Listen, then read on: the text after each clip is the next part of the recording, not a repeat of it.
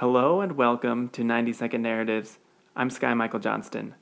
Today, our storyteller, Dr. Philip Hahn, an assistant professor at the University of Tübingen, tells of two 17th century Germans from Ulm at a party in Jakarta, Indonesia. Here is his story Bringing Civic Identity Abroad. Jakarta in late July 1681. The Dutch had founded Jakarta as Batavia 60 years earlier and it had since then served as the hub of Dutch trade in Asia. It was also temporary home to two people from Ulm in southern Germany, Christoph Frick, a surgeon who served the Dutch East India Company, and Jakob Wolinski, who had worked as a weaver in Ulm before he ran away from his second wife and joined the company in which he served as a piper in the company militia. When the two men encountered each other in Batavia, they realized that back in their shared hometown, people were just celebrating the annual oath swearing day, a civic ritual followed by debauchery. Hence, they decided to do the same in Batavia. Frick and Wolinski invited another company man from Germany, bought some good Indian snacks, and were merry for two days, as Frick wrote in his travel narrative.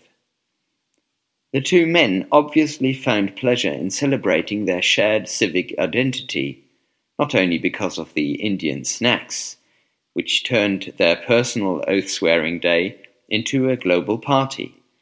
Back home in landlocked and provincial Ulm, they had no say and the annual oath-swearing was no more than a sham ritual intended to camouflage that artisans had long been subjected to patrician rule.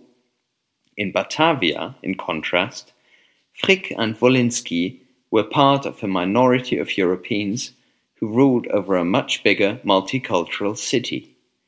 Frick once even described how much he enjoyed humiliating the local Javanese on the streets. Here he was a colonial master, back home a nobody.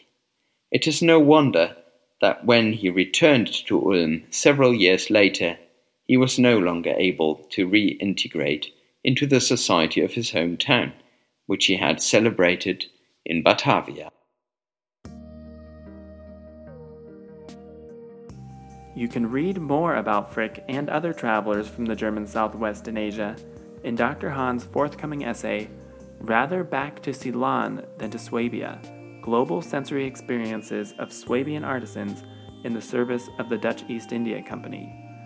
In the upcoming book, Embodiment, Expertise, and Ethics in Early Modern Europe Entangling the Senses, to be published by Routledge this fall. And listen again next week for another little story with big historical significance.